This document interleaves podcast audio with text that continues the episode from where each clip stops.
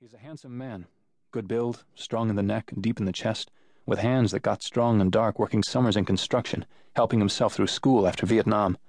Black hair combed back, gray on the sides, blue eyes.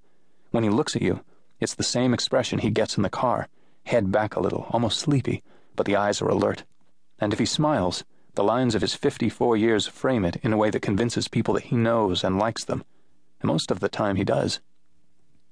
Joe, Pay attention to Medina tonight. Mouth shut, eyes open. You might actually learn something. Mouth shut, eyes open. You might actually learn something.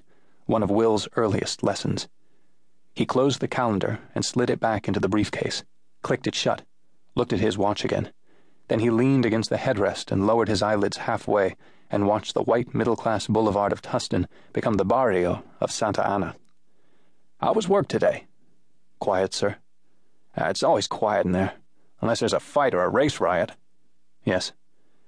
By day, I'm a deputy for the Orange County Sheriff's Department. I work the Central Jail Complex, as do all new deputies. I've worked the jail four years now. Another year I'll qualify for reassignment to patrol and start becoming a real cop. I'm 24 years old. I became a deputy because Will told me to. That's what he was until he got elected supervisor. Will told me to become a deputy because he thought it might be a good lesson for me and because he thought it would be useful for him to have a kick ass son in the sheriff's department. Down on 4th Street, not far from the jail where I work, there's the Hispanic American Cultural Front. It's Jaime Medina's outfit.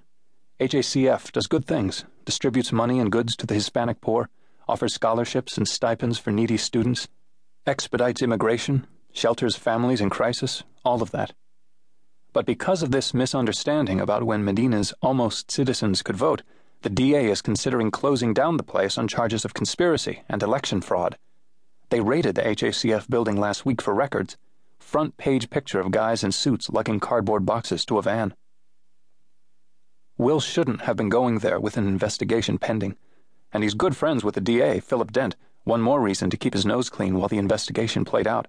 But Will also represents Medina's district on the Board of Supervisors, a district you can't win without the Hispanic vote and Hispanic dollars. Another political pinch, one of the thousands in any supervisor's life.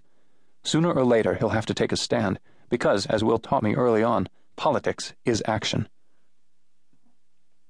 Joe, Jennifer's going to have something for us. Uh, while I'm talking to Jaime, put it in the trunk and lock it. Yes, sir.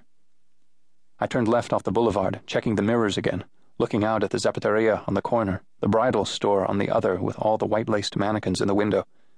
I studied the cars behind us, the people on the sidewalk. I was a little nervy myself that evening. Something in the air? Maybe. Maybe nothing that obvious. Even with the windows up and the air conditioner blowing, you could hear the Mexican music jumping from the discoteca, a polka on mescaline. A dark-faced man in a white cowboy hat and boots stopped at the curb to let us turn, maybe recognizing Will Trona's car, maybe not, his face a walnut deadpan that had seen everything and was no longer impressed by any of it then into a dirt parking lot in the shade of a huge pepper tree facing the back door of the HACF headquarters.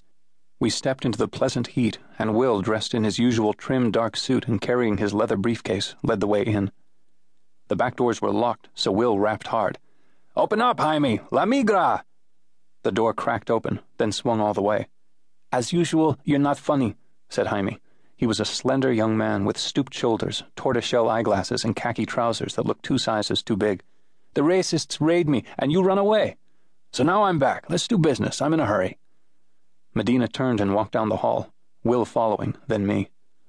They went into the office, and Jaime shut the door behind them, acknowledging me for the first time with a hurried nod as the door shut. I'm used to being ignored. I prefer it. With a face like mine, you don't want people paying attention to you.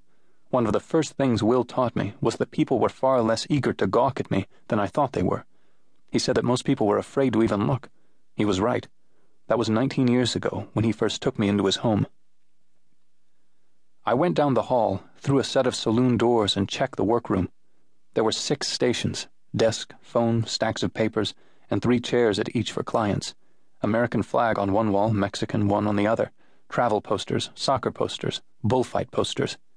Quiet. No clients since the raid.